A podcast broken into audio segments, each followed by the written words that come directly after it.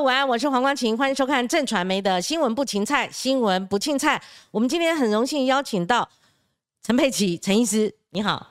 呃，收看这个节目的那种听众跟观众朋友，哎，大家好。呃，我已经好久没有上过这个广播节目了。嗯，那因为我跟光琴是很好的朋友，我们刚刚才聊到说，我们已经。两年多没有见面，我们曾经为了讨论一本书，我知道他有很好的文笔哦。那曾经我有一些想要出书的一个 idea 哈，那我也会找呃光琴谈谈。那后来可能我自己没有勇气出书了，就后来各自下来了。呃，不过我跟光琴就是这两年也是真的是常常在联络，也是很好的朋友。那今天很荣幸能够到他的节目来谢谢谢谢聊一聊。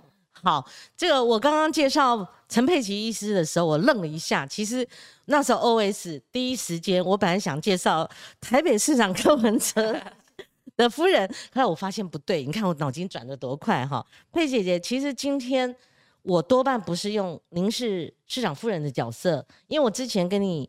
发通告的时候，我也是屡屡是想要听陈佩琪医师的见解，因为我看那时候防疫期间好多医师都冒出来了，连精神科医师都出来了哈。您是小儿科医师嘛哈？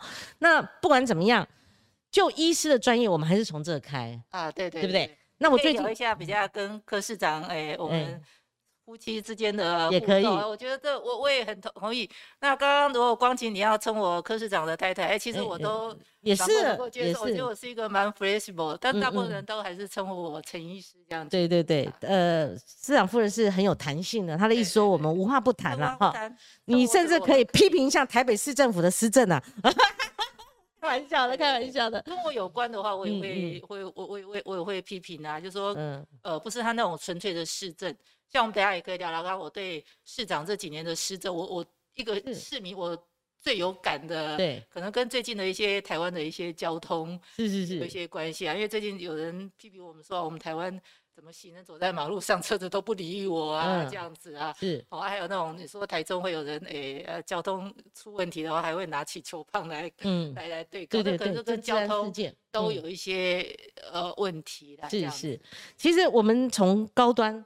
开始谈起哦，最夯的题目，对最夯的题目，其实哦有两个面向，一个是高端，当时候我们就三令五申，哦媒体啦哈，不是不是呃政治的三令五申，而是说我们一直在强调说，这个二期都没有做完啊，紧急授权，然后没有拿美国的 Novavax 来相比，人家做到三期，受试人数大概四五万人都没有通过，目前还没。对那。也提到说，那出国怎么办？你没有疫苗护照，对不对？国际不是认可怎么办？那一直到现在，你看一股这种吹打风，以及爱国主义，哦，爱国手臂，然后连总统、副总统都去下去示范，打到现在果然不幸严重了，就不能出国。但是我们陈松指挥官他的反应是说，我不然要怎样？好，等等，好，那呃，更不用讲说政治责任的探讨了。所以。佩奇姐姐，你怎么看高端这个议题？对啊，其实高端应该是目前最夯也是被讨论最多的。那我觉得哈，早期啊，我要讲到说最近高端的争议哦，就是说呃，大家都发明了很多名词嘛哈。那高端是混打啦，还是重打啦，还是加打啦，还是还是有人说乱打啦，反正就是 都是白打啦、重打啦，都 都都有啦。嗯，那早期那个疫苗的那个混打哈，我最有印象，那时候我就。对指挥中心，我觉得我真的有一点意见，就是那时候就是医护要开放混打的一个议题，因为那时候和平呃医院就是爆发那个有一些院内的感染，那我本身在和平医院里面做事，嗯，那那时候我们几乎都是只有打那个 A 剂嘛，然后打的第一剂，那其实有很多的呃国外的一些 paper，我们上一些呃网站都已经知道说，国外认为说。A G 混打莫德纳，那医护第一线可以得到最好的保护率。嗯嗯嗯，那疫情很严重啊，大家当然都怕死，我们都希望都能够得到更好的保护率。可是那时候的指挥中心哦，却说哦，这个混打目前没有什么很好的证据然后，所以就是医护就是没有让我们混打。那后来有开放，我说当时候啦，大家很需要的时候，当时在探讨。要不要混打？而且从医护人员第一线开始，理论上是应该从，因为当时疫苗不够嘛，对不对？或许，但是你就直接搞说疫苗不够，所以我才不让你混打。但是他是说，呃，是因为哎还没有什么很好的研究证据。是。那现在对比现在高端，你刚才讲到高端，现在高端哦，要不要再哦加打啊或重打啊怎么样？嗯你说有没有医疗的一些实证的一个？没有，没有啊。对。那就变成你们他说一些 ACIP 的委员哦，因为他们有商讨过了，那就是认为说啊高端可以打第三或第四剂。那对比我们那时候医疗人员说要混打莫德纳的时候，已经那么多国外的 paper 都已经说了，这是一个 OK 的，是对医护是很好的。嗯，好，那你却坚持说我们没有说什么什么本土的实验，你不要让我们医护混打。那现在高端也没有实验，你们 ACIP 几个委员就说啊，高端可以打第三或者第四剂。嗯嗯，我怎怎么你们的双标为什么会？那么的严重了哈！我常跟人家说，疫苗哦是要以科学来根据的，不是以党为 党利为主。嗯嗯嗯，是这样子啊。所以这个就是对我就觉得说啊，高端为什么说混打是几个 I A C I P 的委员会就可以说可以混打？嗯，那我跟我现在讲讲这个，我刚刚出门的时候跟他讲。哦哦，这样子。他他他给我回答说，哎，你叫他把会议，你要不要？在光晴的节目上面讲一讲，说你请你要把会议记录。前面我想说应该是没有什么，可可能没用啦，前面都没有会议记录了，对不对？那么重要的三加十一的会议记录，那现在他连连连实验可以做都没有做，那何况有 SIP 的这个会议记录？所以佩姐，我的意思就是说，有的时候是可以做的。譬如说台大针对混打，他们做了一个试验报告嘛，哈，他们说 AZ 加上莫德纳这个。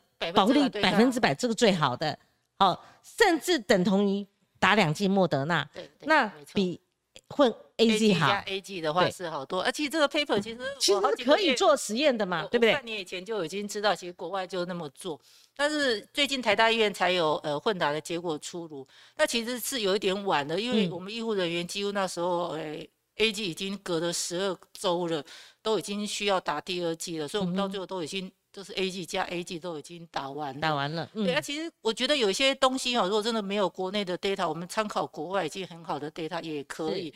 但是他就坚持，对啊，你跟我说疫苗不够的话，我可能还可以接受。但是他就一直讲说我们没有做过什么国内本土的。你看台大医院出来是现在已经十一月份，那十一月份你也知道说医护应该第二季，其实我们大部分都打 A G 加 A G 都已经嗯嗯打过了，打过了。对啊，那我觉得高端他。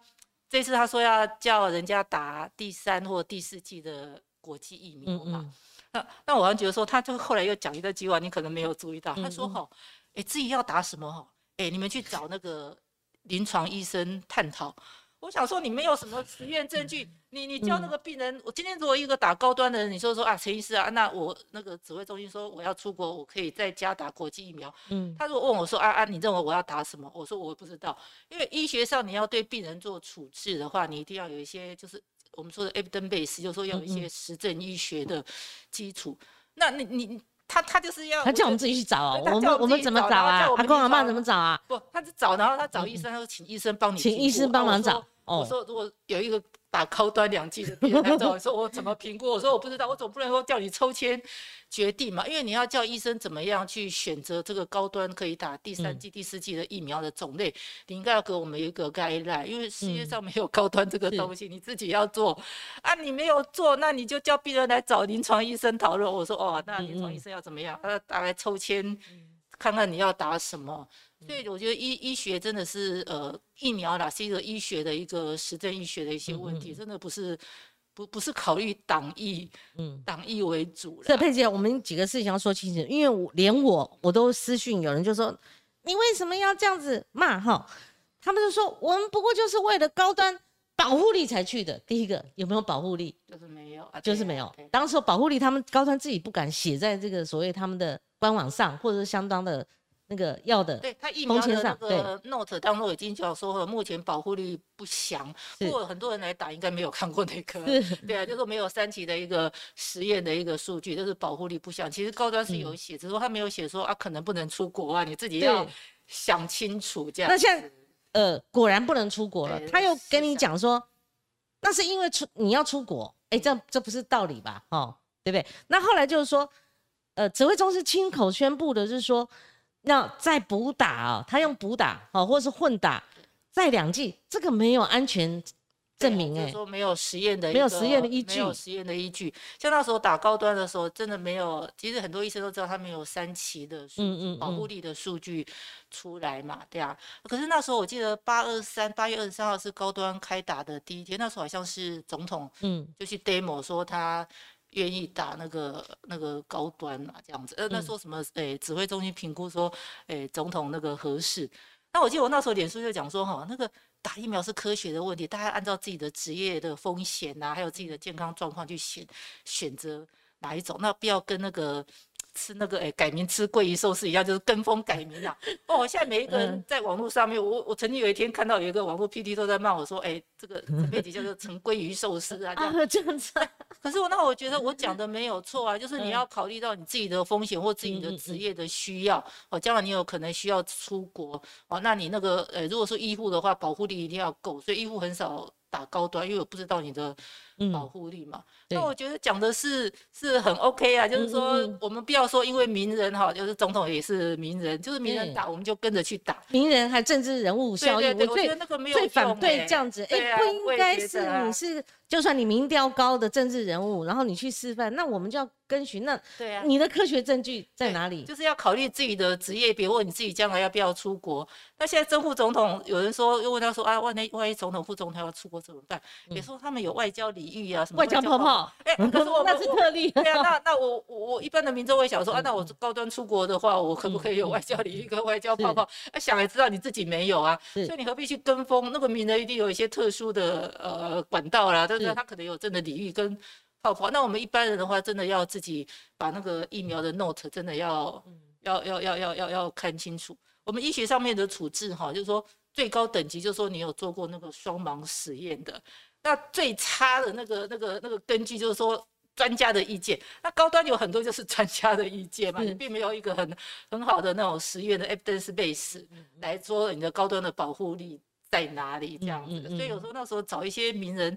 然后我说啊，不要跟风名人，就像跟你跟名去去吃鲑鱼一样，很像。哦，我想到现在网络还在骂我说，你就变成鲑鱼了，成鲑鱼寿司 什么什么什么这样子。啊，我其实我们也有一些外号啦，最常叫我就是黄大婶，但其他外号就不讲。那那个佩姐，那现在怎么解决？其实一般民众他会有个想法嘛，你到底要不要我打后面两呃三四季，我会不会有问题？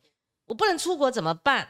然后还有就是说，那现在你们这个当初怎么吹啊垒的，对不对？可是现在没有一个人要出来讲，出来讲，讲，那只有高嘉瑜。对，我还跟他同台，他每次讲到这个，他都讲说没有保护力啊，如何如何，他都有把真正他所认知的真相讲出来。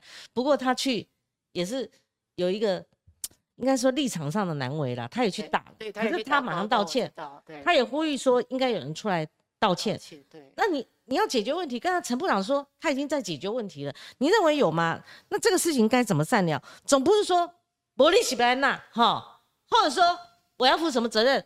媒体你问我打死人怎么办？我干嘛要负？有要害委员会啊？我觉得那想听听看佩姐你的看法，就一个医生的角度。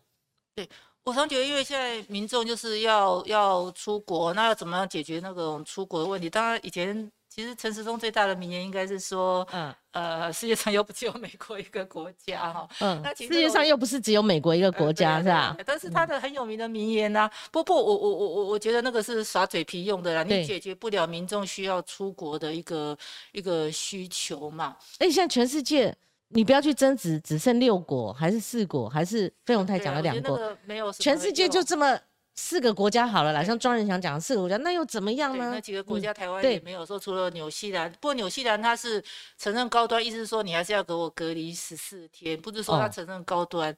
那美国的做法就是说，其实我觉得美国会这样子做，我觉得也是不意外。他们指挥中心那时候是说啊，我们台湾防疫很好，不在美国的限制的范围。刚开始是这样子讲的嘛。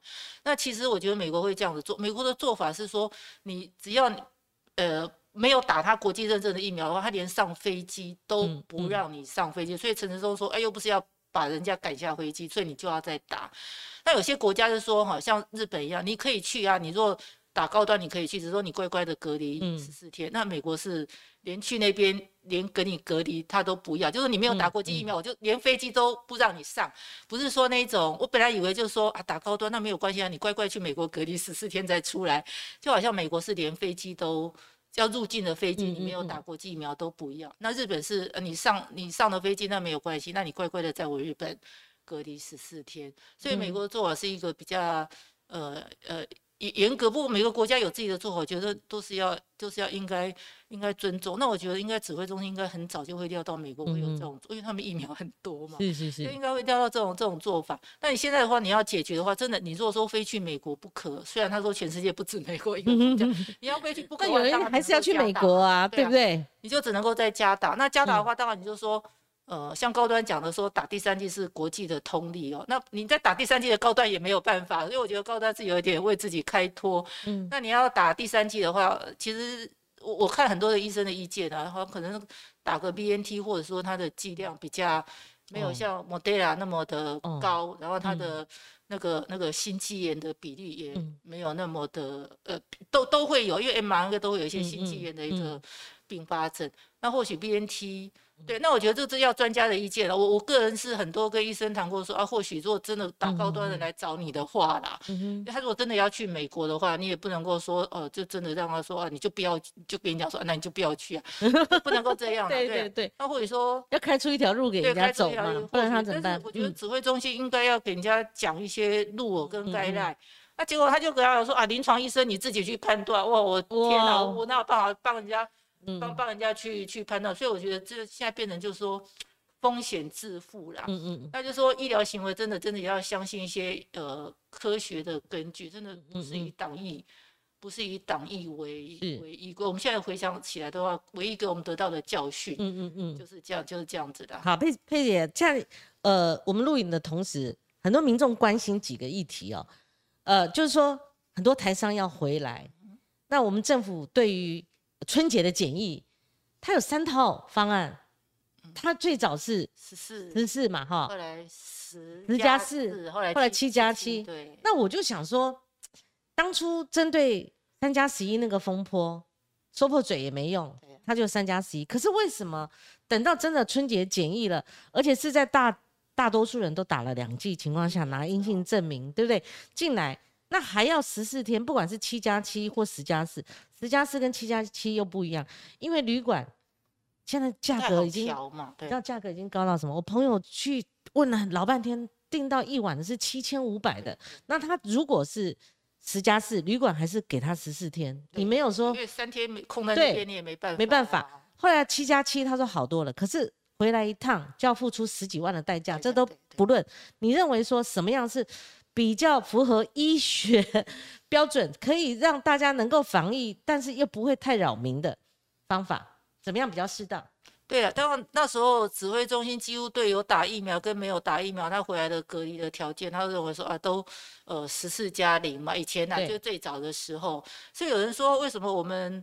台湾就是说一直想要说去什么国家跟人家旅游泡泡，但是对自己的国民，从国外回来，啊也打过两剂的疫苗，你却对自己的国民没有说很友善嘛？好，那这次遇到那个春节可能是短时间，如果说平常的时间的话，应该有时候大家分批回来，可能旅馆没有负担那么的大。那像因为春节的时候大家都都回来，那他也是。呃，本来规定是十四加零，后来因为大家的反弹，就是旅馆不好订嘛，嗯，后来就变成十加十加四，但是十加呃呃十加四那个四天呢，还是叫你要在家里好好的自主管理。那我后来我有跟先生讲过，我说先生讲过我说，哦，这自爱难行哎，嗯，他说哦你要解隔离以前哦，你要做 PCR，那你 PCR 如果那个十加四你在家里哈，我们现在有防疫筛检公车。大概大概可能半民众，就是说你要解隔离以前呢，我要去帮你做 PCR，那你你你你你 negative 的话，我才会放你出来，当然是合理。他说我十家是十天在防疫旅馆哦，很多要一百个住防疫旅馆，那如果剩下四天，你可能回到你家里去。他说好，我们那个和平的防疫公车怎么有办法到每一个人家里去裁剪？他说根本在实物上。是挚爱难行的啦。是是是。那你叫那些人出来，万一他是一个染疫的话，你怎么叫他自己做？而且没那么多的防疫计程车，嗯嗯，可能又听到这个，然后哦，那就改成七加七这样子的。那其实七加七，我不晓得他到最后是不是要到第十四天，他是不是还要再做 PC 啊？所以那些人怎么样？你要让他移动去做那个 PC，还是说你七天呃做完 PCR 之后就没事了，你就要放他回家，以后就不用再做？因为你一旦回家的时候，你要再怎么样 recheck 你的 PCR，？我这些人就是交通上移动，你要帮人家。考虑到，因为那没有那么多的防疫计程车啊、防疫公车啊这样子啊，所以所以，那你觉得七够吗？还是说呃十太多了？或者说该怎么样？其实我包括我们现在要不要戴口罩？你去运动的时候要不要戴戴口罩？在户外的时候，或者说我们现在哦还需不需要十连制？这都是解封的时候，或者说或者说你现在防疫呃疫情比较和缓的时候，我们要紧也要会紧。那要松也要会松，要放也要会放嘛，对。我想只要有医生的话，我想每一个人的对这种那种那种口罩要不要戴哈，或者说你解隔离的时间呢，我想每一个都有自己他一套的一个想法。像对我来讲，你说戴口罩这件事啊。不管有没有疫情啊，我其实我出门我永远戴口罩。我自从一百年那个 肺腺癌开刀之后，我再出门，其实那是医生对我的建议的哈，就是说，就是说你出门，因为你有肺腺癌的那种 tendency。你现在控制的还好吗？对，控制还好，就是每年每每两年要去呃医院去做追踪。所以我那时候从一百年到现在已经将近十年了，我出门我相信，呃，我都戴口罩。那很多人看到我自从。现在当市长之后，他说：“哦，你戴口罩一定是名人怕人家认出来。”我说：“不是的，我从一百年 不是名人的时候就戴口罩。”所以我觉得说哈，解隔离当然是一般民众有些人就是觉得戴口罩他很不舒服哦。对我我也觉得说哈，如果说你在那个呃，像比如说那种公车啊或检疫站的人口密度很高的地方哈，嗯，我倒觉得这真的是还是要规定要戴的。嗯，但是如果哈你走在，我常觉得走在马路上面，你也不要去跟人家讲话哈，就。有时候晚上很多人在中正纪念堂那个附近在那散步走路，那可能也都没有人。我觉得这个就不要再去规定人家说一定要戴口罩，那不要再这样硬性规定，因为很多的检，你知道这些台湾都有很多的检举魔人哈，你要是没有按照他的规定之后，他一下就把你检举去哦，你也会觉得很难过，又没戴口罩就把就让人家检举。突然觉得说不需要那么的。呃，在户外不需要那么硬性的规定，除非有一些场所啊，比如说你说公车、捷运，然后或者说你可以说哦卖场，或者说百货公司，像那个周年庆的时候，或者说你百货公司都规定，我想百货公司应该也都可以可以遵守。那你出来比较那种。就这种人人广的地空地的地方，我有时候就可以不用那么多硬性的规定，这是我个人的。不过我觉得，因为我们防疫还是要有专家了，我个人是这样子觉得啦。那至于那种十连制的话，哈，这其实十连制是中央想出来的嘛，我觉得他应该要跟我们讲说，他的十连制哈，从台湾疫情五月中到现在，他到底帮了我们多少忙，旷列了多少人？对。那你就拿出来讲啊！啊，如果觉得都一下都没有效的话，那那那那就不要。地方政府的首长他们是说没有什么大效啦，就是连那个疫情很严峻的时候，效果对，应该先给我们一个报告做一个报告。如果没有效果的话，就不要在那边硬撑这个 当粉丝的 一些东西。所以有些是真的是，我觉得疫情哈，我们常常讲说一些防疫的一些措施，我觉得以科学的根据，不要说我们特别去。批评了，我老公我说啊，你就不要再刁陈时中了。我我说我是以医学的一个专业的一个立场去看的，我没有。因为很多民民众也在反映哎，因为很麻烦嘛。对啊，时间都没有疫情，你每天跟我们讲说又是几家嘉玲姐姐又是什么几来几天呢，对不对？你都没有疫情了，那记者会召开，然后我们还要去十连制，那跟五月的时候有什么两样呢？没有什么两样。五六月的时候，那你在松紧之间你没有层层次的嘛？那民众他感受也会不一样。佩姐，你看，你知道全台湾哪一个报纸是对你最友善而且最重视的？你可能没注意到，可能没有注意到的。我现在我跟你讲，很少很少看台湾时报吧，因为这台湾时报送我的，我们有同事他每次把你的脸书的新闻。哦，他非但做头版头，如实的报道，就是一整个版。哦，那我要赶快，你知道吗？谢谢这个报纸，这个这个是独家，就是只有他写整个版，把你的内容你看写这么多，所以我就把这个报纸都留下来，今天刚好用哦。就是说，他们有一天就讲说。你的脸书上有酸陈世忠嘛？只会讲京剧嘛？当然不是全部都讲京剧啊，哈，之后有很多，有很多，像世界上就不止就美国，我觉得你就是打嘴炮用，炮问题啊。八月的时候，八月的时候，那总结五月到八月，其其实对他的印象应该也很充分的了哈。你有透露说他是柯文哲最不喜欢的人？哦，这这这个我承认我没有讲过，没有讲过，就绝对没有讲过，没有没有，绝对没有。好，这个没有。我都敢讲，我现在最怎么样？私下批对陈时中说他哦，那个 EQ 很好，他讲话不虚不急，很对很有 EQ 很好，很高。对对对对，嗯，他不会跟人家打碎虾嘛。对，那我说他是哦，这这个我绝对没有讲过。还好还好，吧拿出来。现在也绝对没有讲过说他他居高位置应付当下是柯文哲最不喜欢的人。我没有没有这绝绝绝绝对绝对，这可能是他们他们的一个印象，他把它吓出来了。事实上你没讲过这个话。那你对我们的指挥官评价如何？其实我常觉得就是说，像我那天脸书写的，就是说每一个人都有自己的一个专业。那有时候我们。我们去评论他，有人就说，大部分都会解读，就是说啊，就是什么嫉妒他啦，怎么样，或者说，诶，看不起他的，诶，另外一个医学的领域。那我常常觉得说，哈，医学本来就是现在，呃，就是那种分工的很详细，只是说我我们台湾现在的疫情之下，哈，就需要的一些医学的专业人才。嗯。呃，我我我我只是说，我们要尊重尊重专业的那些防疫的人才，这样子。我们台湾现在健保面临。可能大家最近就又有一些费用的问题嘛。那其实台湾健保，我觉得啦，以我个人这个年纪的话，然后觉得最大的一个问题就是说，你要怎么样去度过这个老年长照跟慢病的问题。嗯，所以所以那那第二个才是一个三不五时就跑来的那个新兴传染病。那第三个当然是费率问题。但但是健保很少找那个财经专家来当做 那个卫生那个卫福部部长嘛，因为。最主要是要医疗行为才会产生费用，所以我们的医疗行为，第一个你就要 focus 在一些呃长照，就说要很熟悉老人医学的那些那那些医生上面。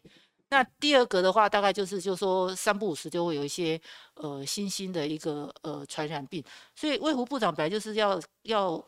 呃，这两方面的一个专家啦，对，就是老年长照，然后第二个就是新兴传染病这样子。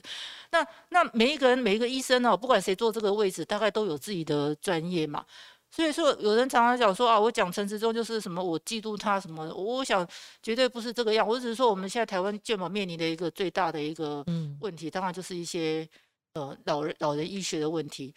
您后来好像又问说，我们目前台湾有一些少子化啦，对，还有一些呃男女的婚姻关系，为什么大家都不生下下一代？这或许跟那个呃老年长照跟少子化、人口变成倒三角形又有某部分的关系。那这个都跟呃卫福部有一点的关联。原先还没有疫情的时候，我经常访问陈忠部长，那时候他卫福部长，您记不记得那时候那个育儿箱？哦，对对对。那时候编了很很多预算，就快被骂翻了。就是说，的确是正相关的一些议题，包括长照也常找他来讲，健保费率，他最最近说不调涨嘛，哈，等等。其实他卫福部的部长的角色还是很吃重。如果天天防疫，这个疫情又这么哦趋缓了，这个比例上确实是有点不当哈。但但以这个。呃，他总结了，你看他防疫的成绩单呢，就是说 EQ 高的人不代表他做任何事情哦就一百分呐，哦，那 EQ 不高的人，哎，他搞不好因为他急，对对不对？他速度要快，他紧盯着他的团队，好，呃，难免骂人，他搞不好做事是是比较有效率的。对的，对对，没有没有没有没有，我觉得主持人这个讲的是没有错的，不过。他已经在那个位置那么久了，那疫情之下，他也承担了这个重任。说实在，人家常说，诶，他也有很大的一个苦劳。我我不是说他没有专业，我觉得他的专业可能目前跟防疫上面是呃呃有有有一点就是有有点落差了，但是他。像我常常去看牙科，我就哦那个那个牙科医师哦，每次那个台面上摆了那么多的一个仪器，我就觉得哦这个实在是一般人不能够了解的，就是他也是专业度很高的一个嗯一一一一个行一个行业啊。只是说他现在疫情之下哦，他突然接了这个任务，他真的是有苦劳。那那他后面有很多的一个呃呃防疫的专家，我们常常说后面有好几个人在帮他 back up。那我觉得问题就来了，就是说。你当指挥官哦，你后来找了很多的专家来跟你一同的工作，跟又没有完全尊重他的意见，就特别是高端这个问题。对，那到底后面的人是不是都站在你处理高端的这个 这个问题？你有没有因为上面的一些压力，所以那个高端到最后处理成这个样子？你买了五百万剂，然后后来听说现在要库存很多。库存呃只只打了一百四十一万剂，但是一百五十万剂嘛，那你剩下的三百五十万剂，将近有三十亿的将来，他说他说打不打不掉，当然是要报废哦，等于是三十亿就打水漂就对对，那我说这个难道是您？呃，后面的一个专业的团队给你的建议，我相信应该没有人会出来承认呐。至少他在那个指挥官位置上，必须负担政治责任呐。对，不能叫专家小组成员出来负担政治责任吧？那你当时为什么会承认？呃，为什么会承认这个高端的这一种做法？我我我是觉得哈，上面有没有一些上面给你的一些呃压力，还是怎么样？嗯，我不相信我们医疗的专业哈的会有人帮你背书。是是，因为在这个议题上，包括。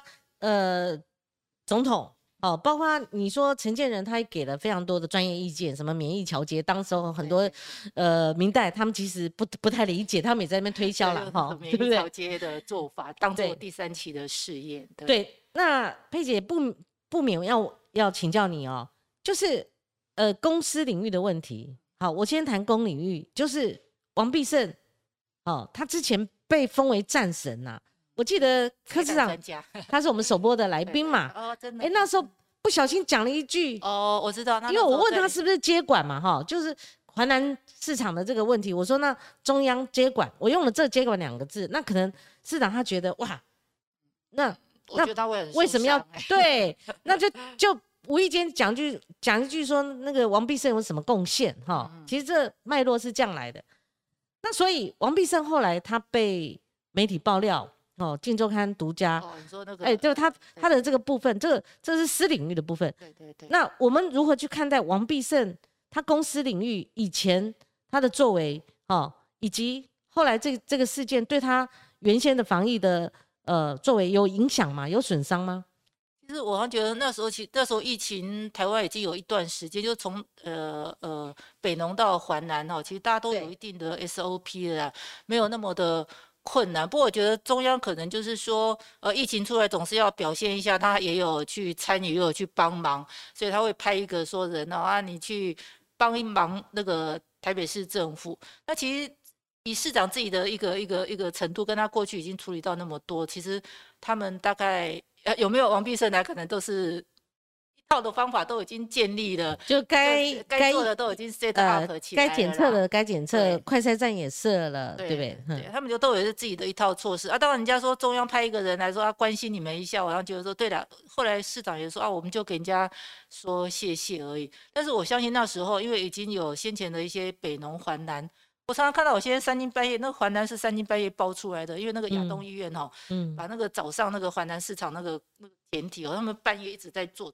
做到半夜出来哦，好像帮他报几几几十个那个淮南市场有染疫这样。嗯嗯。那他们他他他已经跟三山副市长，还有跟那个徐大成副院长，他们都已经 set 好了，就是说要怎么样去处理这个这个淮南呐。嗯。对。那其实我觉得就是呃呃，当我说中央来是要给人家感谢，不要呃不要说你有什么贡献。那可能他我觉得他他后来有有质疑了哈，有质疑。对他就是说想要说呃我们。呃，台北市有很多的单位是大家是很认真的，也很辛苦的在在做，就是大家大家一起来来帮忙这样子的，对呀。那那后来我觉得他应该有些去道歉，就说啊，我们应该要谢谢王必胜来帮忙。不过后来他有一些那个呃呃，就就是后来那个有周刊爆料他那个，其实我觉得。我我觉得光晴姐的那个媒体应该也是一个，就是说一个呃有申请过的一个媒体。我常觉得说，在一般讲有有有有有有那个产知道什么产权还是什么，就是那种媒体的话是不应该讲一些嗯呃个人的一些呃私事啊。你觉得公司领域要分开？对，要要分开这样。那八八卦爆料。对啊对啊，那那我觉得好像他因为这样就销声匿迹了。呃，好像是被打败了哈，三到六个月之后会再出来的。父亲的经验，我们常常说我以前肺腺癌哦，那我就问医生说啊，我会 depress 多久？他说三个六个月你又活蹦乱跳了。我说哦好，OK，三到六个我就活蹦乱跳。那我觉得说，其实我们台湾就是会想要探究八卦，这个是我觉得人性本然呐。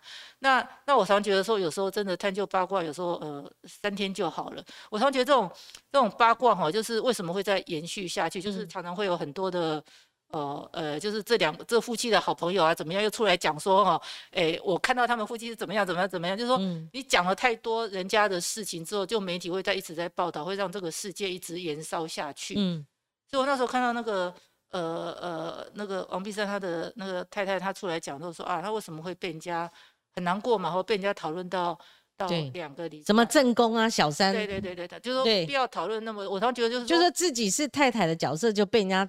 分成正宫，他好像他不喜欢这种名称，他就说一般的时候，我如果真的是如果是他们夫妻的好朋友的话，我觉得，我觉得我常常会做法，如果遇到我的朋友出了这种事情的话，我常觉得说我会给他，哎，我我随时在你身旁啊，你如果要跟我聊天的话很好，但是不要再有一些朋友去对媒体爆料啊，媒体爆料的话，媒体在写的话，就让那个雪上加霜，对，一直没有办法延续，我觉得对当事人。呃，是一种是一种伤害啦。所以我觉得私领域反正大家都会想看，那我好像觉得说，真是后续的人不要再出来爆料，就让这个事件啊，或者说大家有兴趣个两三天就降温了，就就就就就就过去。那我觉得像这种呃，就一般的啊，就就像我们今天的节目，我说你们频道是有一些一些一些 authorization 的那种，我觉得。就是不太适合再去呃，就是讲一些私人的。哦，我知道光晴姐没有，我是说有一些没问题，不要再就就不要再八卦化了啦，不要再拿这个议题来当做一个我的今天的谈论主题啊是是了解。那陈松部长他嗨歌的这个影片哈，那他他有一半是公，有一半是私。私就是说你应酬啊，呃，跟外界想象说你很忙碌在防疫，这是。两两回事，另外一个就是说，大家也会讨论，因为你指挥官是一个示范领领牌品牌嘛，那那时候餐厅都还要按照部长的规定说还要加隔板，否则大家看不能够大家共共餐。对对，共餐。好，那还有就是说他跟什么样的人哦，这个共同来参与这场聚聚会啊？其中竟然起底有一个他所谓不认识人，竟然是福建平潭的公务员呐。好，我们说。同样一个事件，假设是柯文哲，他没有活口的，他不有活口的哦，对不对？不不晓得你们看到这个事，我因为我我看到柯市长他也被问到，他的意他的意思还是强调说公司领域嘛。那您很会心的写了一个说，有一天科长应酬回 来吐啊什么之类的，说嗯，就是我会写那个脸书的代表说，有一些东西我觉得非诚实中之罪，然后像像有些在外面应酬喜欢喝个酒，然后高歌。高歌一曲哦，这是难免的。其实我们会去探讨他那个影片，最主要是说你有没有符合当时候的防疫规定呢？而不是说啊，你不应该去。我觉得那应该是在下班时间，那人家邀约了，我就去唱唱歌、喝喝酒这样子。我要觉得我真的，我就举例说哈，我我的先生也是会去，也也是难免会有应酬，对对对对。那只要是在下班时间，我没有影响公务就没有关系。那至于我说有一些呃来宾或许不是那么恰当，那我常觉得真的有时候我们被动被请到某一个媒体去，每每个那个场合去哦，真的没有办法去呃呃，就是知道说这个参加的人到底是什么的人呐。所以有时候我觉得那种诶诶主人呐邀请的时候啊，真的我觉得要要要要谨慎一点啊，对自己要谨慎一点。明明知道说他是我们的防疫指挥官哦，就是要知道说诶到底什么人可以请，什么人不可以请。我觉得这是应该主人的。的责任，嗯，应应该给给一个名单呐。对对对对，我问应该是要给一个名单，那你自己要评估说你适不适合到这个场。你不要害害陈时中部长嘛，那对不对？主任的一个责任。一个，但是我们大家相信那个就会讨论那个 video，因为那段时间好像大家都一直在说他什么唱歌喝酒，那我就觉得说。应该是呃，媒体的标题应该写说他到底这个场合有没有符合当时候的防疫规定？我觉得如果说他一直讲说啊有符合的话，那我觉得。呃，无可厚非啊，然后这个喝酒，你你可能反倒 是对于他抽烟这个比较介意啊，因为 我看你想到这种抽烟这个事，常在门诊劝一些年轻人哦。对啊，没错啊。对他如果抽烟，他自己主诉哦，他我有抽烟，你说立刻我们有门诊戒烟门诊。我们和平是有很多的那种加医科，他们几乎都有些戒，而现在戒烟是要 license，，不是说我一个医生可以说我来当一个戒烟的医生，因为他有很多的去。替代替代的一些一些一些真的啦。那我们现在常常有一些癌症的一个防治，大家知道烟烟害就是除了说你说啊肺癌之外，其实它对很多的一些器官的一些癌症，它的并发率也是比较高，特别是口腔癌。你知道我们要做口腔癌的筛检哦，不是说随便的人都可以做口都需要做口腔癌筛检，那个就是抽烟的人才需要做。啊，我想说，那很难把他们劝过去，对不对？对啊，但是抽烟人比较不容易会知道说，诶，这个人有抽烟需要做口腔癌筛检，所以我们大家都是尽可能鼓励说，啊，你有抽烟的话，你就乖乖的来这边做口腔癌筛检。那你自己的话，可能要。每年要照 X 光片，有时候两三年去要做那个电脑断层的这个扫描。我我我觉得我对这种事件，我我倒觉得哈，我是比较惊讶，说哦，我们的卫福部长会抽烟这个事情，你不知道吗？他老烟枪了。你你宣前不知道。他这一次出来，有人说他在某一个地方抽烟，我想说是看错人。我不相信一个一个一个一个就是卫生机关、健康机关的最高的首长。还到戒不掉，我 我们 和平有很多医生说，那来来我们和平一定把戒得掉。你愿意呼吁他？我觉得都是私人的那种 habit 的问题啊，就是自己的健康。对啊，就是他说的嘛，自己的健康自己顾啦，这样子。他抽烟只要，我以前在马路上，我最最最讨厌有前面的人在抽烟，我走在他后面，哇，那个因为您本身对烟味也不应该残害你们哈，对不对？他只要有符合那种抽烟的地方抽烟，其实那是个人的自由。只是我有点惊讶，他他会走。对，那个佩姐姐，我看到脸书上你有提到二零一四年，那是你们夫妻俩面对政治，哈，也必须要面对媒体的一个提点，对不对？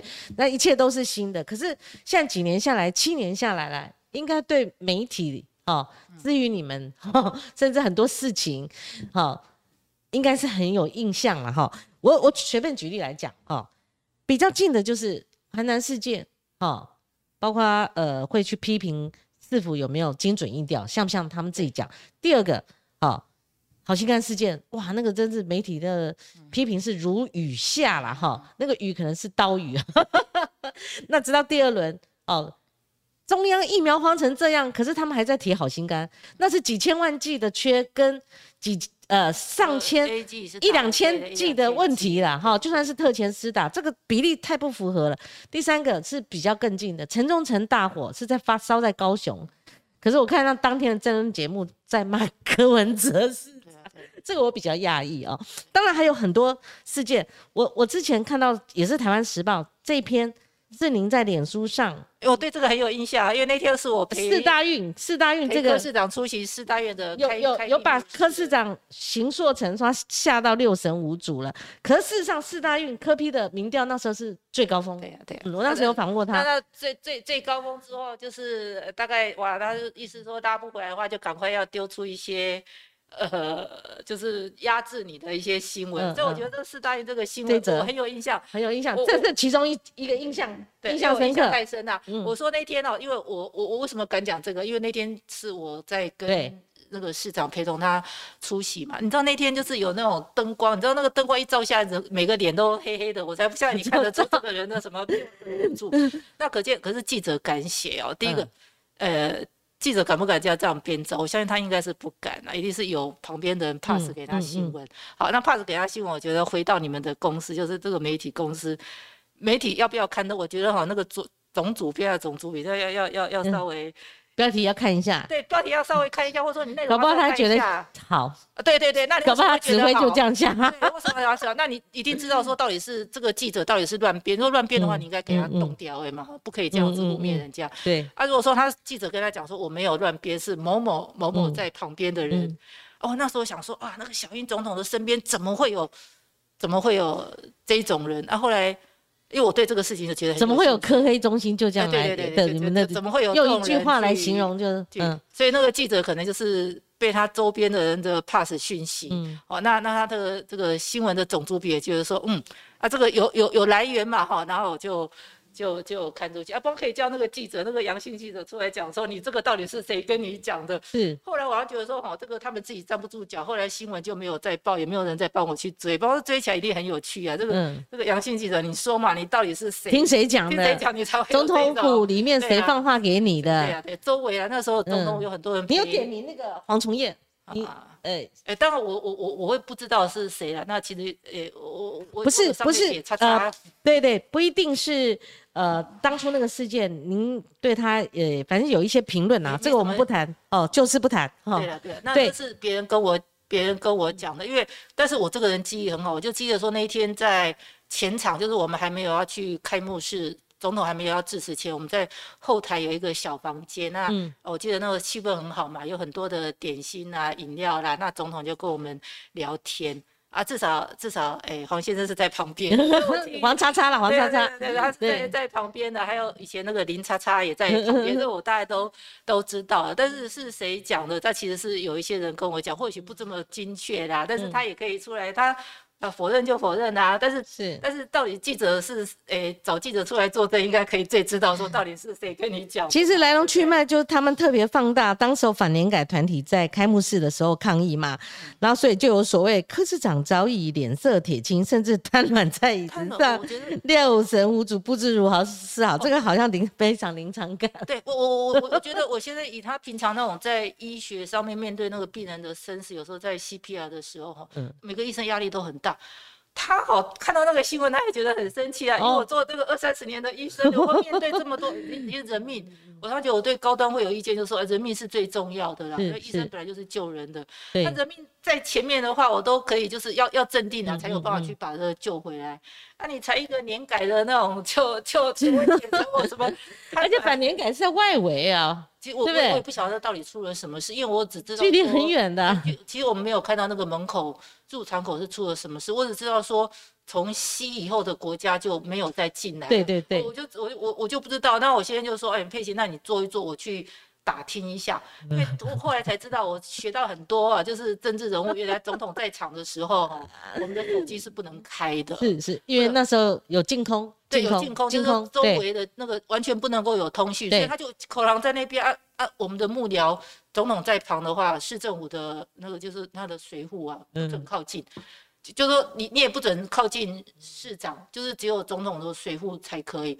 所以我们那时候两个人站在那边，完全不知道什么，那水户啊都不见了，他们不能进来了，啊没有通讯。啊，这真的有可能就是说不知道什么样，他是有一点焦虑，就自己跑到那个观众席的最上面去观望，说，哎，他说，哎，那边好像有一点烟哦，那有些烟出来的话，那些加拿大的选手就觉得说，啊，这个有疑虑，他们不愿意再进场。那加拿大的选手没有进场之后，后面的人因为市府主办嘛，他是大家长嘛，既然有状况，他必须临时哦，尽可能的来处理。如果按照说。都已经瘫软，那莫非他爬爬着出去了？对啊，但是就是因为我们那时候真的是 没有幕僚，也没有国安局一直在跟小英打 pass，不他们在讲什么。但是每一个人看到市长都错过，然后就去跟总统讲。对，那没有人要跟我们讲。那那这个市长说，我也不能够去问他说，哎，你们在讲什么？能不能够跟我讲一下？哎，我们幕僚也叫不进来，所以我觉得说啊，那个场合说实在的，我觉得呃，以后出了这种事情，是不是大家双方共同商讨解决？因为台北市是主办的城市。对。那你就跟总统报告，那把市长晾在一旁，那市长就自己按那走来走去，看看他能不能够发现一些一些一些一些情况，可不可以自己？因为他里面他自己最了解，说我的维安有什么样的人，什么样可以可以可以资源可以利用，没有人要跟他报告，啊幕僚也都进不来，这样。我记得那时候我印象很深，他就说啊，佩奇你站好久了，你到后面去坐好，因为因为我要觉得很难得说市长叫我出去一个比较公共国际的场，我就。就好好的打扮，然后站着挺紧的，然后穿很长的高跟鞋，我然后就不能够丢台北市政府的脸。我就站得好好的，我说我一定要坚持下去。后来因为很多国家都一直都没有再进来，然后他就叫我说：“啊，你坐下来啦。”他就说：“可能就是开幕式有一点问题这样子。”好，佩姐，这次你还有参与的嘞，哈。对啊，那你们这七年来，对，经历过非常多的新闻，我们也不可能尽数哈哪一个新闻如何如何，在你印象中。柯市长对哪一个新闻他是非常气愤的？近期内的最近大概就是那种人，或者你也觉得说怎么会这样子？对市府对他施政是有伤害的，而而这个可能不是事实的，或者他对哪个新闻他最介意的？人家说他，我觉得最近疫情那个就是什么不易调，什么不框列、不隔离。哦，那些真的很气哦，他气到什么程度？看到有一个新闻，就是我记得是啊，反正就那几台嘛哈，就知道他看到有人在这样子讲，然后他说我们明明我叫市政府人都已经有发新闻稿去澄清说我们有框列，我们有隔离，我们有疫调，但是但是要讲我我不晓得那些有有某个民族还继续在讲，讲到 我老公那一天我从来没有看到这么生气，他就把那个选台器哦。怎么可以这样子？然后我不晓得他不晓得跟谁在讲电话，在讲说哈，我跟你讲，我要去告那个人，为什么不？但但是我觉得后来幕僚一个人五个也而且可能他只有看到那个，他其实每一台都这样子，都讲他。对，但是我觉得他很生气，因为他觉得说，第一个就是关攸关那个民众的一个健康，而且防疫不能够。拿来当攻击的一个利器，就像王必胜事件，他觉得说，哎，人家有来帮忙，你你就是还是要感谢，就是最终不应该说对对，不要讲那一句话让他觉得好像对他有意见，哦，你要帮忙反而有一点，嗯，那不要就是说没有框列、没有隔离、没有意调，我觉得对台北市是很伤害的地方，那也会让呢民众对对市政府没有信心，说哇，我们这个市政府都没有在帮我们做一个防疫的这。这个这个对对市民来讲，还有对市政府来讲，都是一个很大的伤害。所以我觉得最近我看到我先生这么生气，大概就是那个不一挑不隔离不框离。最近的哈，还把遥控器然后一丢，本来想告人的。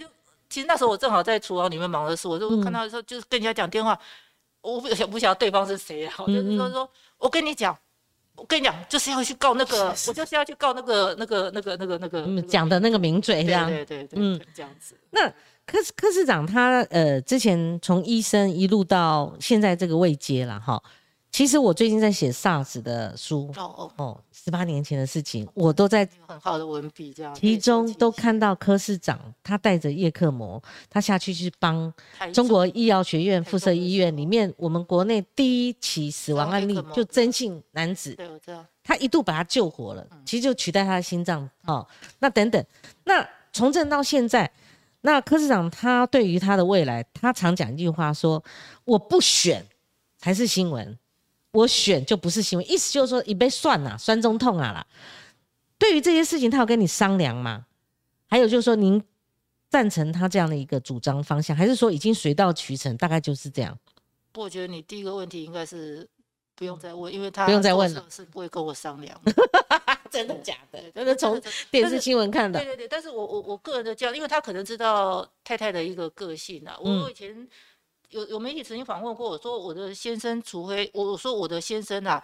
除非去做那个哎那个什么飞车飙飙车贼啊，或者什么偷车或者什么什么什么做什么强盗杀人放火的事情，我可能会出言制止之外，嗯，那你其他做什么事情？如果说你觉得是一个很正面，在社会上都觉得说这是一个很正面的工作的话，哎，你要去做什么？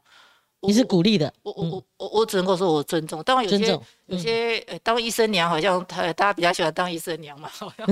但但是我觉得你如果选择这一条政治路，特别是台湾，我觉得从政治路是艰辛的，这个我也知道。但是。你想做的话，他大概要知道太太的的那种那种基本的想法是这样，想做就去做。我也可以懂，我也不会说说啊都没有赚钱啊或怎么样。我我我我我不会这个样子。虽然说薪水在市政我当然是比以前当医生就是看得掉一半，而我觉得我不会在乎。我我我自己也可以赚让我自己很好的一个生活，我也不需要靠他。他只要做的是有正面的事情，他就知道我不会动。所以他真的他不会跟我不会跟你商量。跟我商我昨天晚上跟他。跟他在，他就是在看电脑，他就看到一个呃李四端大云食堂，去年底的，他访问过你，对对对，李四端访问过，那个时候是他担当访问科市长，那那呃李李主持人就到最后就问他说，哎，你要选总统嘛，对不对？啊，你觉得机会大吗？哦，他这个人也真的，他说啊，目前看起来是机会是很小啦，嗯，但是就真的就是我们常说的，就是心存善念，尽力而为这样子啊，对啊，以那种。台台湾那你你也是媒体人，你也知道以台湾的媒体，他常常说他被抹黑哦，他说每一台都这样讲讲讲，讲了久哦，真生杀人，久而久之连妈妈都知道，哎，连妈妈都会认为说，真生我的儿子，我怎么会杀人？宝宝真的是杀人呢？就是说，因为他常常说他在在那个民调里面哦，那个年龄层哦，最最最年长的是支持率最低的。然后有人就跟他说啊，因为他们都大部分都看电视啊，对对对。那比较年纪轻的，或者说比较高学历的，他们就可能有很多的社群媒体的消息来源，就比较不会单单就看那个真人节目。所以他说他每天从那种第一台骂到最后一台，他讲说哦，那个久而久之哦，那个还是还是有差。所以他也知道说台湾的环境，呃，他选总统，他就直接跟那个李世端主持人讲说，哎呀，目前看起来。机会很小，那个心存善念，尽力而为。不，佩姐，我我我看法就是说，你们两夫妻携手，而且还到庙里的最低潮一段时间，就是 A 子那个事件，他面临弹劾，所以造成他参政哈。那一路走来，我觉得柯市长他最大的就是，不管是科黑或者说政治的氛围的转变，至于他，我觉得从他说他是墨绿的，一直到现在，甚至他常接受访问，他也接受我们访问也讲，他常被抹红，他觉得这个东西怎么会这样？就是说，把他的政治光谱哦，似乎下了一个定位。所以由您近身观察，就是说，柯市长他到底从政以来，他有变吗？包括我刚刚问的那些哦，还有就是说，你们两夫妻有在面临过？比上次更低潮的时刻吗？还有柯市长，他应该是非常勤勤恳恳的人，因为我我觉得我自己认为，他从第一次上公车，或者说他到现在他的粉丝专业每一每一次剖他拿公事包的那个背影，那怎么非常的很快步要进进去，大概七点多哈，七点他七点多六点五到其实我说实在我是有感的啦，我是觉得哪一个政治人物哦，他们从可以做到这样，可以做到这样，就至少看他那个阿北形象。拿个公司包也不在乎自己的外外外表。纪律，对，但自己的要求很，但是他常常口快嘛，常常不该讲的讲嘛，所以他后面要有拉拉妹嘛，哈，等等，他很多风波也是从嘴巴上造成的，所以你你来评评断他的，对你你今生看，你有没有觉得你哪样那供啊，哈，或者说你应该怎么样，或者说你这几年至少七年他做台北市长。你怎么观察柯市长他有没有什么那样的改变？我觉得他有改变了，我常常跟他讲，我们常常在聊他改变。我觉得第一个改变就是他外观改变最大。外观了，因为很多人都跟我讲说，哦啊，你的老公啊，怎么头发变成那发苍苍，又有点视毛毛，又有点像老人家。所以以前头发是真的没有那么真的比较没有。当然有一些白头，但不会像现在那样子。所以他这几年，我想他应该是很认真在做事，所以他外表也老很多。至于你当然是要问说他自己本身的一个一个一个心态，因为我常常觉得他真的是没有什么变。我们家以前。呃，他以前真的是墨绿，你知道吗？我们在那时候在当医生的时候，有很多那种呃呃绿营在选举的时候哈，那个台大医院哈，他们他们，因为他算是一个蛮大的单位，他会去包那个那个桌桌就是桌次啊哈，就比如说呃选举人要募款参会。然后就哎认桌认桌认桌，他认好几桌。我记得我还有一次哈，就是他认了太多的桌哈，就是说跟他们 ICU 的单位认了太多桌啊，没有人去，因为医生都很忙。我还扣了很多什么表姐表妹，他他不要让人家太过冷 清，对对对，包斗嘛，这个案例要要要做嘛，代表有有人气嘛，不是只是大家人情上的认桌。永远我希望他是一个呃呃本土医师，就是说他就是爱自己的。地方，我刚觉得这是毋庸置疑。但我觉得政治的光谱为什么会被人家弄成这个样？我刚觉得有是一些政治的操弄。嗯，那他当然也是看到，就是说啊，就是民进党上台之后，有一些东西他，我他常常跟我说他看不下去的第一个，他就是那种，他说他说那种。他最近才说过，他跟那个前瞻，哎，说到这个前瞻基础建设计划，他认为跟绿营分道扬镳是从这，而且他打成局打得非常激烈。对他那时候是觉得说，哈，他说说他今天当医生了，你不管觉得我做的好，哎，从医生从政你做的好不好，他第一个他觉得他不贪污，他就是他都赢很多人。嗯，对。那我他觉得说，他第一个就是说，台湾有很民众很多民众生活很辛苦。他说他第一个就是说，觉得哈，他很不满意现在的执政单位就是一个。前瞻那个什么什么四千还是八千，就是两次。原先是八千八百亿，后来分两段，分两段就四千四百亿。但基础建设以轨道建设为最大宗。对对对，那那我常觉得最近，我常觉得说，今年如果要讲那个京剧啊，我觉得那个林佑昌应该是第一个。呃，柯市长这个也不是出你的钱哦，我觉得讲的真好。我觉得。我觉得台湾的钱，包括高端哦，高端四十四四十亿，或三十亿打水漂哦。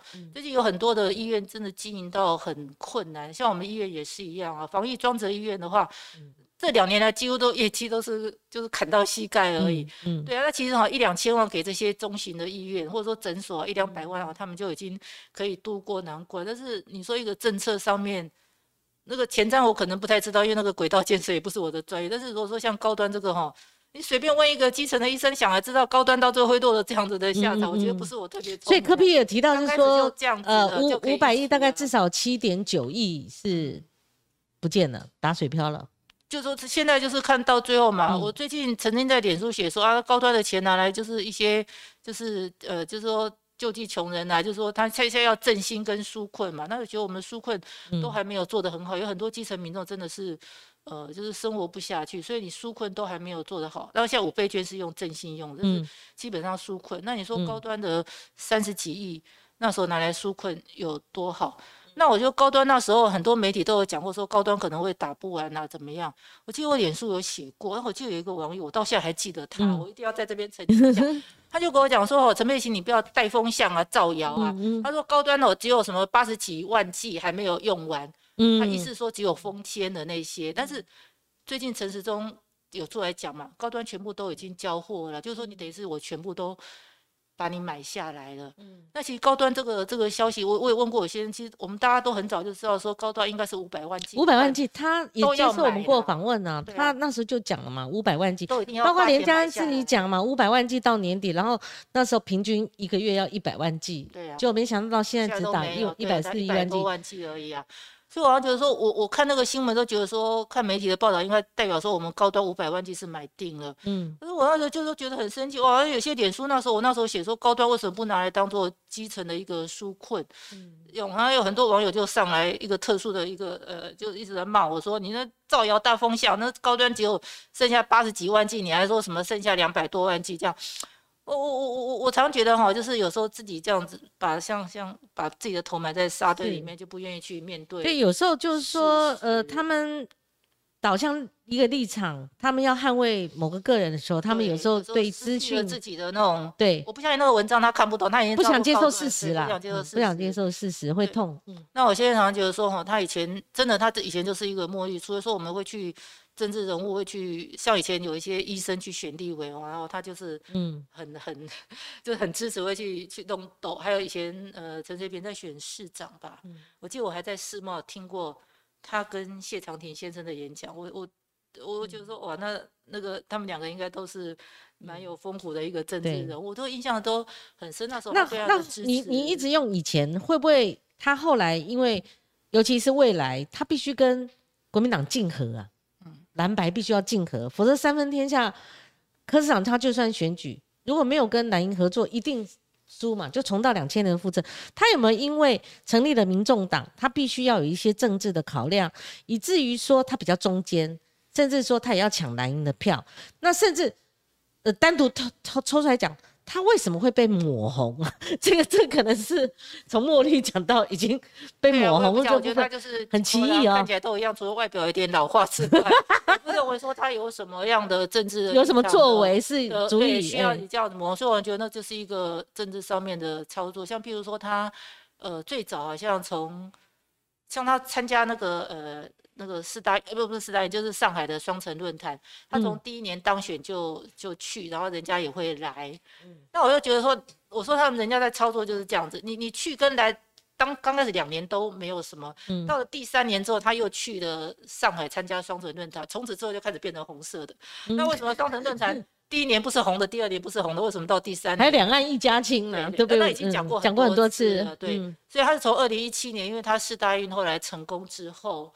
我也觉得人家看他或许吧，我自己的解读啦，是不是？我想，嗯，是，我想大家自有公平，就是说看他的身世高涨起来之后，就会有一些，呃，就是政治上面的操作，所以从此之后变成 变红色。我说你双城论坛，我说你不是，因为每年每次他去双城论坛，我记得他有一次出门的时候，我还跟你讲说，哎，你要好穿。比较像样的皮鞋，就不要再穿你那个什么米基洞那个那个那个烂烂的布鞋。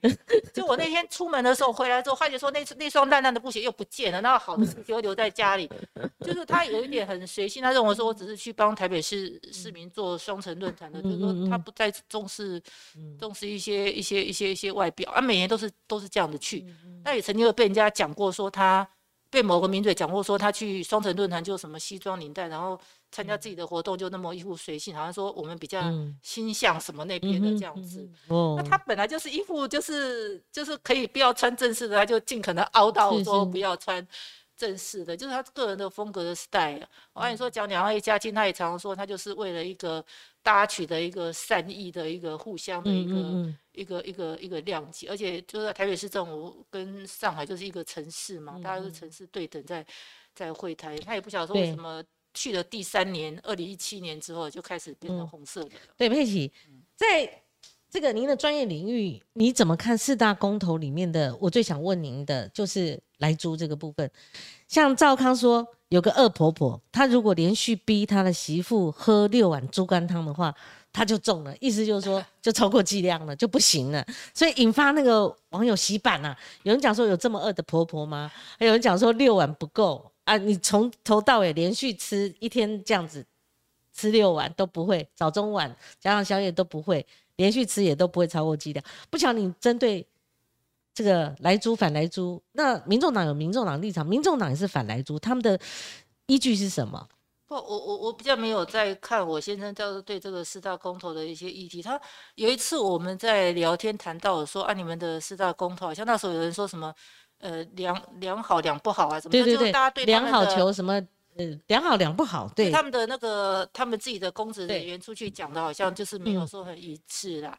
那我后来有问他这方面的问题，他自给我讲说哈。其实他说里面有很多的议题哦，不是那种 O N 让，不是你去投个公投说我赞成我反对。嗯，他说有很多的，像譬如说核能跟我们的还有那个三阶早教，我像那跟那个能源政策都都有相关系。对，我觉得他说应该是一个 serious 拿出来，大家朝野坐下来讨论。嗯，但是他说把它弄成公投的题目，就变成像 yes or no 了，就你只能站一边，没办法解释诠释。嗯，所以他就觉得说哦，他他不是说人家就开始骂他说你这个人摇摆不定啊什么的。不是，他都觉得有些的题目真的不应该用 yes or no 来当做一个结论，就是说大家朝野要坐下来，就像能源能源问题，我自己有废线来啊，那你说有废线来的，当然就说啊，我们不要烧。烧煤炭啊？那你说呃核能？那那那日本的三三三幺幺三幺，它也是有核能上面的一个灾害。好，那那你说啊，那个天然气哦，那比较没有污染啊，但是要比较贵啊，那民众可以付得起这么多钱。所以每个地方都有好跟坏。那我们就是目前我们能够 afford 到什么程度，本来就是大家要坐下来谈，但是却把这种题目 拿来当做政党对决啊，你同意啊，我反对，就是说变成一个，是说我觉得这样子会阻碍到我们台湾的。进步像能源、能能源政策方面的进步，因为大家都在 focus 在一些节能减碳的一些问题嘛。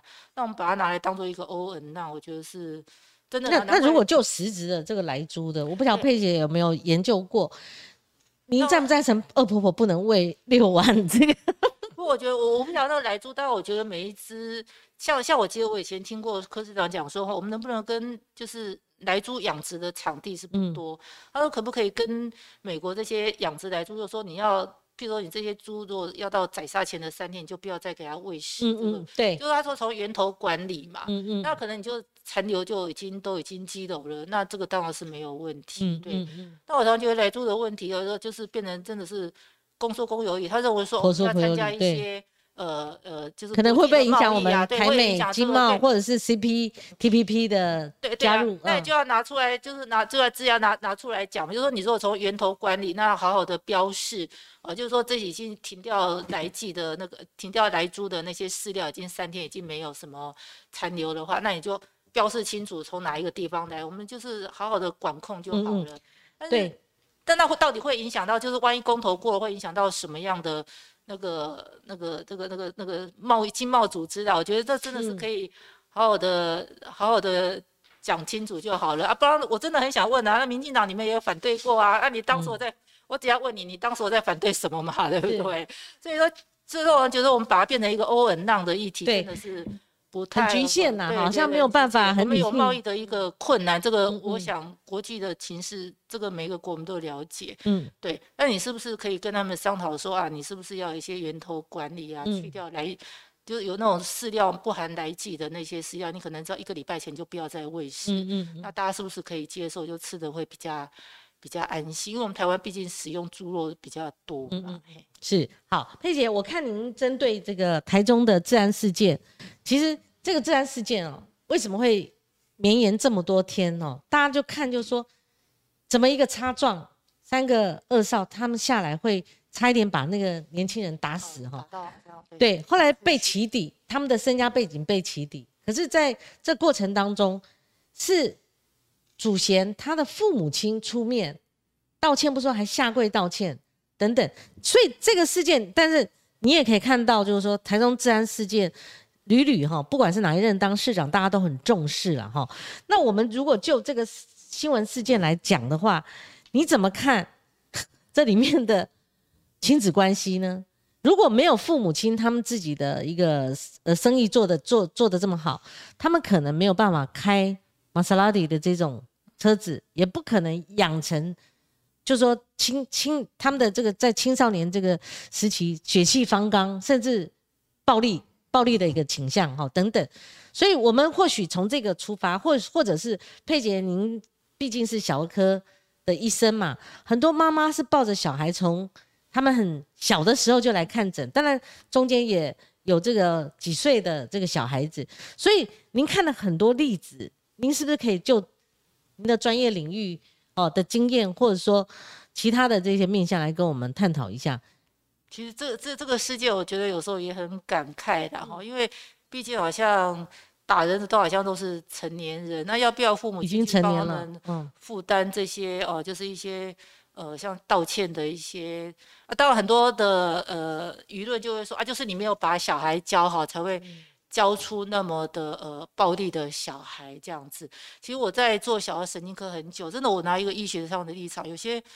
这个这个父母亲有没有教我们不知道啦，因为二二十几年了，我怎么知道你们家庭互动是什么？那撇开这个不谈，就是有些呃呃父母亲或者真的没有教，但是有些我觉得小孩子的个人的那个发展，跟他那个呃情绪的管控跟社会的认知本来。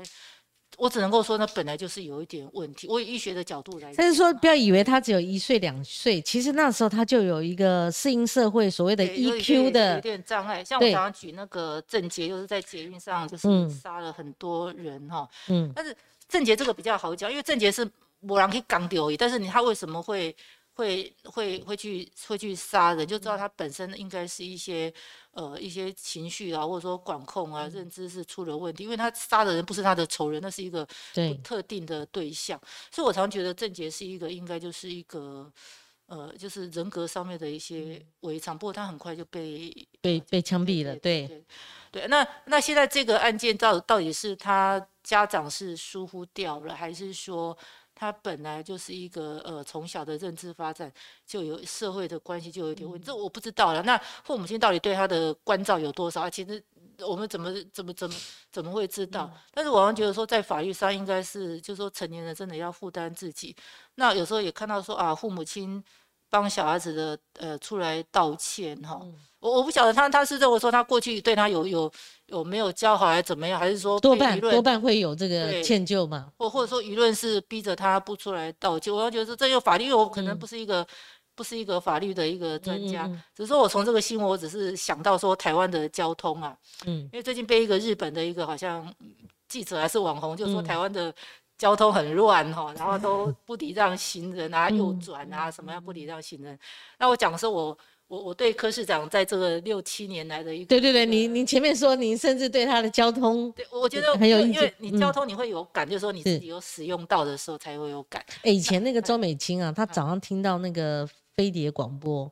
在骂那个哪边施工，交通大乱。他后来打电话到台北市政府去开骂，你知道吗？去转达了。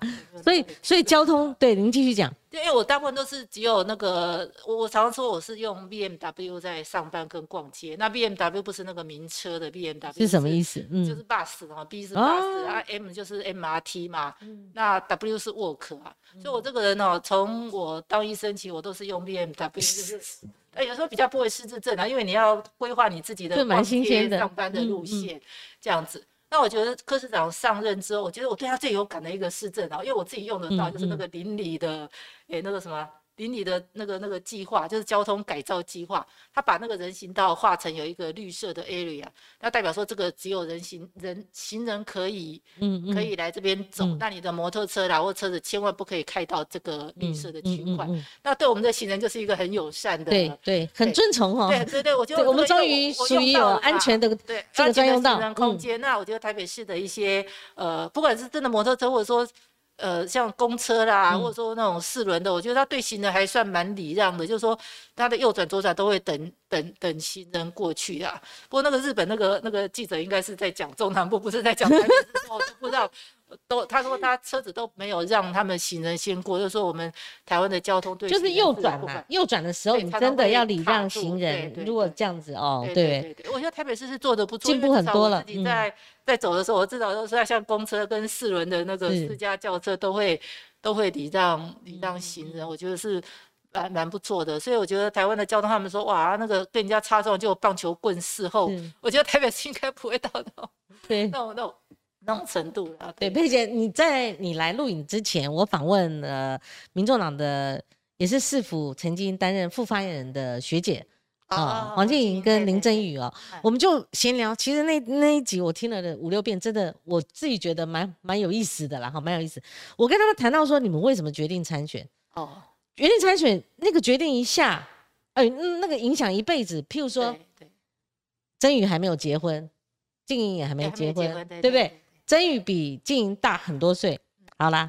我要讲的就是说，我们做记者，你知道，我们等到冒出头来，我们已经过了那个生育年龄，而且我们的工作让我们常常不孕了。说实在的，我四十二岁才做试管，所以我们那天曾宇自己也讲到说，他有有考虑到他已经到了那个分分水岭了，下面可能也要考虑说高龄以后哦，万一迟了，是不是要试管？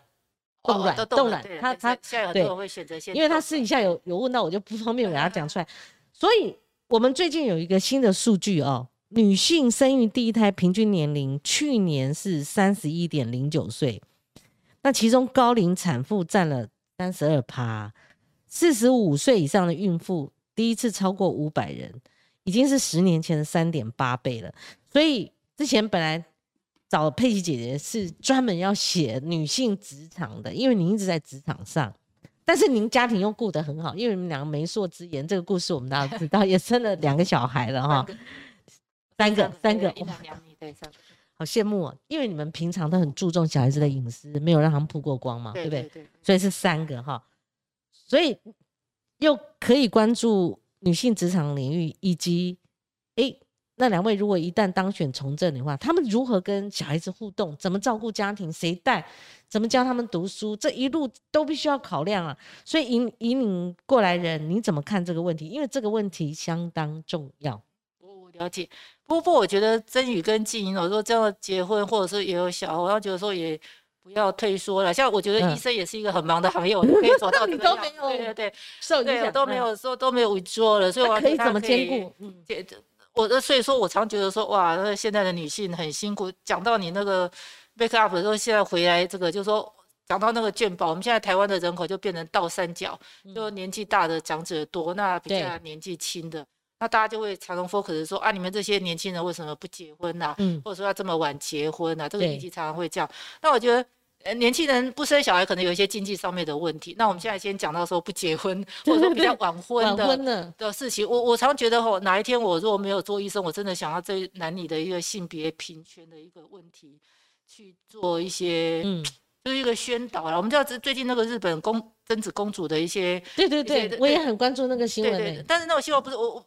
不可以批评人家的，那因为他们的制度，我是觉得说，在女性哈，因为走入婚姻之后哦，她要改变的绝对是比男性还多嘛。你看他们那个男性都可以自己继续在他那么皇宫里面哈，就是做诶，就做他们自己的职位，但是女性却要改变很多哈，就是到外面去。那我觉得我们台湾的女性其实也有这种困扰，就是说你结婚之后哇，你的改变嗯是很大的。对对对，女性对简单来讲说，像那种。那个逢年过节哦，你以前都跟你的父母经常在塞奶啊，在在家里。那这你结婚之后，他也说哦，你要去有些夫家，有时候人口人口很多啊，你要去一个很陌生的那个家庭，就是最简单的一个，就是就是就是改，就是一个一个改变嘛。哦，更何况我们以前还有一些法律，就说女性要以男性的助手为助手啦，或以男性的姓氏为姓氏。当然现在没有这个样，我说以前呐，所以说。但但其实这种法律上已经改得很公平，但是你不否认哦，还有很多那种人家说纯地选哦，就是纯就是传统的价值观，没有没有办法，没有办法，没有办法改变，都觉得说你女性就是要为家里牺牲，比如说啊就是请育婴假在家里带小孩啊，怎么样？就说包括您本身嘛，小孩子小的。号称是男女平穷，但是你妈妈还是很累啊，还是做妈妈的比较重，很累啊。嗯，就说小孩子没办法，就是值班没有办法顾的，没有顾到的话，我自己要想办法去找资源，就抠一些资源来帮我带。找保姆。对，好像对找保姆啊这样，或者说找自己的兄弟姐妹来当当做那个代打，就是说好像不太像是一个男生的一个工作，所以对女生来讲。负荷很大，然后现在女性又我们可以工作嘛？那说实在，我赚的钱一向比她还多。如果大家想要说，哎，我赚的钱比你还多，我干嘛还要送你这个人打完光扣收哦？就是 那如果两个两个夫妻都像你们，譬如说像呃，您跟这当时候的柯医师，两个都忙到昏天地暗了，那亲子关系呢？不只是有人带而已，那父母亲跟小孩子之间的关系呢？尽可能亲不亲密的问题了嘛，对不对？我觉得我是尽我我这个人是很很很很孤单的，像有时候那个门诊早上跟下午、中午就会啊去市场买菜啊采买，就是说把我自己的时间。我发觉我真的是有病啊！我把我自己的时间就就是把它绷到紧绷，嗯，所以我觉得说哇，我要觉得说我我我为什么这么辛苦？我今天早上来跟科室长讲说啊，我为什么这么这么辛苦？我会把那个时间填满的工作，那稍微有空闲下来的时候，我会讲说啊，我要对家庭，不管对小孩子，就买个好吃的，然后帮他们做一些事情，都把他时间贡献在给给小孩子的一个身上。对了，所以说女性辛苦的地方就会造成。台湾也不是像说法国一样那么公开，就是说啊，就是未婚生子我也愿意，所以大部分就觉得说没有走进婚姻，他就不想就不会去生，就不会去生小孩。那为什么不走进婚姻？就是因为婚姻走进去之后，对女生的改变嗯太大了。所以我最近看过有些文章写说，哎，为什么那个那个除夕我们比较在意那个除夕的过年？哎，为什么女生不能够回，或或者说说，哎，那个女婿为什么不？陪陪着太太回娘家去过除夕，然后初二的话再回婆家好了。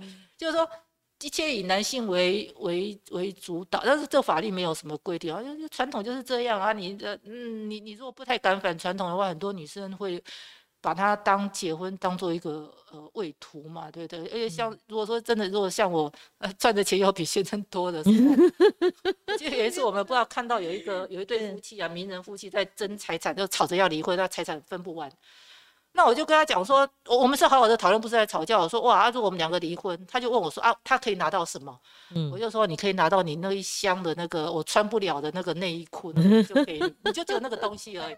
他应该有点受伤，他永远都记得。他你们是开玩笑在讲吗？对不对？他说佩奇说离婚之后，他就有拿到那一箱的那个旧衣服这样子。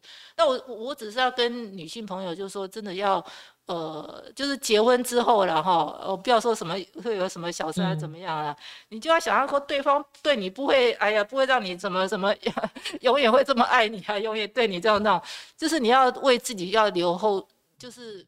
留后路，所以你要有保存自己的交友圈、自己的职业、自己的收入，嗯，还有你自己的生活的自理啊，或甚至有时候女性要理财啊、保险啊，嗯，你都要自己做。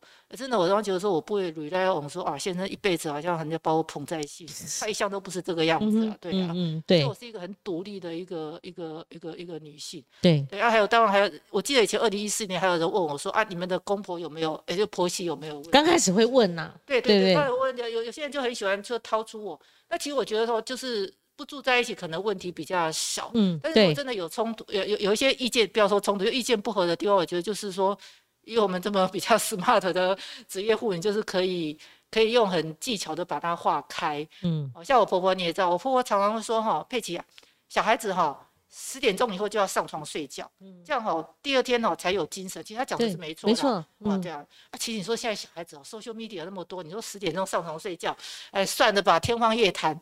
但是婆婆就一直跟你讲，就觉得说好像这个是媳妇和妈妈的责任，你要把这个小孩子教好，他要十点钟要去睡觉，这样。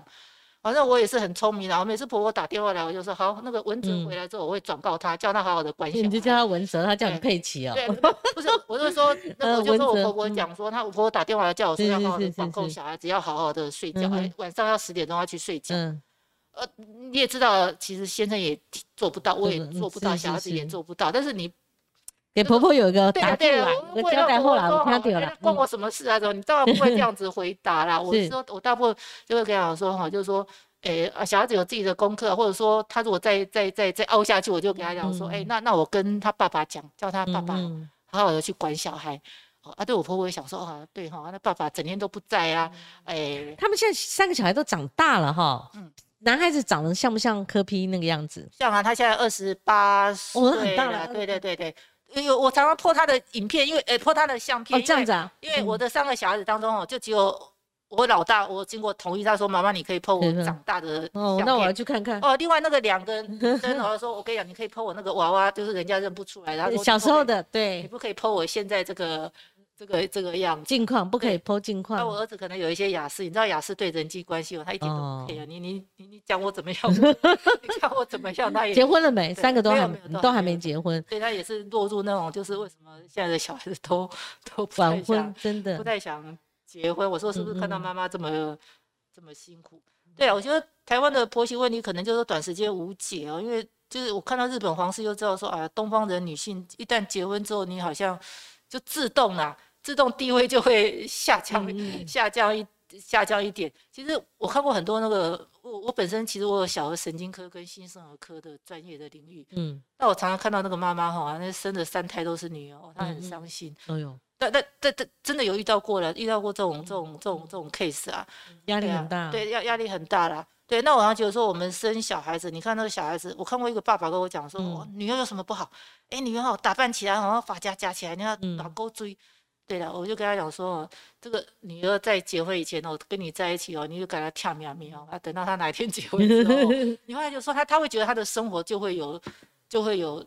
落差的嘛，所以为什么女性在结婚以前，就是说父母亲都一样的疼你？现在大概就是说你要读书啊，你要穿什么衣服，大概反正男女都平等了哇。但是但是你一个男的结婚跟一个女的结婚之后，就是一个男的，就是一个一个家庭里面啊，男的结婚他可能比较能够保有他传统的生活，那女生结婚我们都以前都叫做嫁出去嘛，她的生活会急速的改变。那我常觉得我跟周围很多的女性朋友还是会觉得说。哇，那这种生活那急速的改变啊，受限那么多啊，那我干脆一个人就好了。其实会有不同的思考，譬如说像我五五十七，我经历过，我才会想说，哎呀，早知道我那时候就不结婚了，或者说早知道我怎么样。其实会有不断的反思。不过最后我们节目快要进尾声了，佩姐，我看到就在我来的之前，那个电视上在播放，有一个议员，他就说。你太太陈佩琪陈医师，他在脸书上 po 文，就你看柯市长，他说哈，他 po 文，他就笑笑的讲说，他这次 po 什么？他就就说，如果以后或者说就算是哪一天您当了第一夫人的话，您还会很坚持，还会说我继续在脸书上维持我的自由度，我爱写什么就写什么。我想这中间应该有你的一些思维价值观跟。独立性，就的自己的考量嘛，对不对？遇到遇到遇到再讲，我常常跟他讲说，二零二二年之后搞不好我就是一个呃民众党主席的呃太太。对啊，就遇到遇到遇到再再再讲，我觉得我不会说为自己设什么限制，但是我就是支持我先生去做任何他觉得是很正面的事情，嗯嗯，他也不用跟我商量。对，太好了。对，他也不用跟我商量，这真的就是我的个性是这样。那讲到他对我脸书的反应哦，以前人家常说我的脸书是他找什么代笔，或者说我找什么代笔，那不是，那一字一句全部我自己键盘一指神功啊，连 现在有两指神功敲出来的，没有人代笔。哎，有人要这样说啊，你那个下面有很多什么什么黑呀，黑黑就是什么。就是什么漆黑的，你要把它杠掉怎么样？我说我只有一个人，我也管不了那么多。你们要骂什么？以前我跟黄伟汉有一次上节目做节目的时候，嗯那伟汉说：“啊，你要上节目，我去看你的脸书，哇，你的脸书攻击好厉害。”我说：“就只有我一个人。”我说：“我我我没有办法去去管你，啊，你看看就好。”对，其实我来的时候也当了了几篇比较代表性的，所以最后我们要跟观众朋友 say 拜拜之前，佩姐如果提前过生日，今天如果让你许三个愿。你最想要的许愿是什么？包括科市长，包括您本身，包括你的家庭、你的子女。我我觉得啦，我我觉得人的一生可能真的会有不同的选择。我从来没有想到说，二零一四年先生的职业会做这么大的一个改变，我真的完全没有想到。所以以后人生可能还会很多的改变。我只希望我们全家人，包括我的先生跟我，就是我只要一生平安顺遂就好。平安顺遂。对，我不要求说职位会有在什么样的。呃，有果改变没改变的话，我觉得我都是真的白天就是尽力而为这样就好了啦。但是我也常常跟我的小孩子讲嘛，哈，就是说，就是这一生平安顺遂，就是妈妈最大的愿望。想不想去全家度个假？多久没有度假了？哎，很不容易耶。其实我我我觉得我是一个很认真的妈妈，我就是会带小孩子出国去度假。我的出国的那个全部都是跟着小孩，带着小孩。这样啊，小孩子会当我的那个手机，就是会会规划行程，对啊，我负责出钱嘛，这样子。但是我觉得先生从来没有，以前在在 ICU，其实说实在。在 ICU 做工作的人，你叫他常常陪家人度假哦。我常觉得我很不舍那些病人，我真的是这样子觉得。那个 ICU 如果没有一个很 well experienced 的医生去看他的话，哎，那病人真的死亡率会很高。所以我现在也是一个很尽责。他说：“哦，那病人看到现在了，那那万一他这两天有有一些变化，我岂不是前？”我能够体会，像 SARS 呃仁济医院那个护理长翁碧元他过世之前，就是他病已经很重，要把他转院了，他还说不行，因为他如数家珍，说那个谁谁谁，他一定要我，为什么要？不然他不吃。那个谁谁谁怎么样？医护当久的时候，你会觉得说你对你的病人会很有责任感。那通常如果说你真的要全家出国，当然你说礼拜六、礼拜天那个一两天那个可能有机会啦。但是如果说像那个比较 formal 的一些出国度假那种三五天、一个礼拜，那个他绝对是没有。办法，然后我我也不会，我也不会要求他。有时候出国，有时候心理上总是觉得说，啊，有一点压力在哈，我也不会要求，我就说尽可能自己去克服这样子。所以大部分都是我带着三个小孩，然后叫小孩子用手机去定定定定位这样子。孩子大了真的是好，终于养大了，他们就真的变成。倒过来变成你的支柱了哈，被被人陪陪伴了。那今天非常感谢陈佩琪陈医师，也是台北市长柯文哲的夫人，我们台北市长夫人呢。我跟他聊很多，我们这个今天的节目跟以往完全不一样，我就放水流，我们就慢慢的闲聊，慢慢想，没有什么。呃，必要性一定要追着你问的哈，所以我们时间我也是刻意说聊到多久就是多久，因为网络直播节目就是这点好处嘛哈。主持人带我带的很好，我也好久没有上过节目了。对，有时候光挖一些私领域的东西，我觉得好像也挖不下去。那你说真的是完全是公务要制造新闻，然后以至于哇新闻爆炸，也不是我们节目的主旨跟目的哈。那今天聊得非常愉快，如果佩姐姐以后还有时间的话。愿意来跟我们观众朋友见面谈谈不同领域的东西，或者同领域我们再加深来深化来谈都可以。那我们两个跟观众朋友一起说再见啦。好，呃，观众朋友再见。好，拜拜。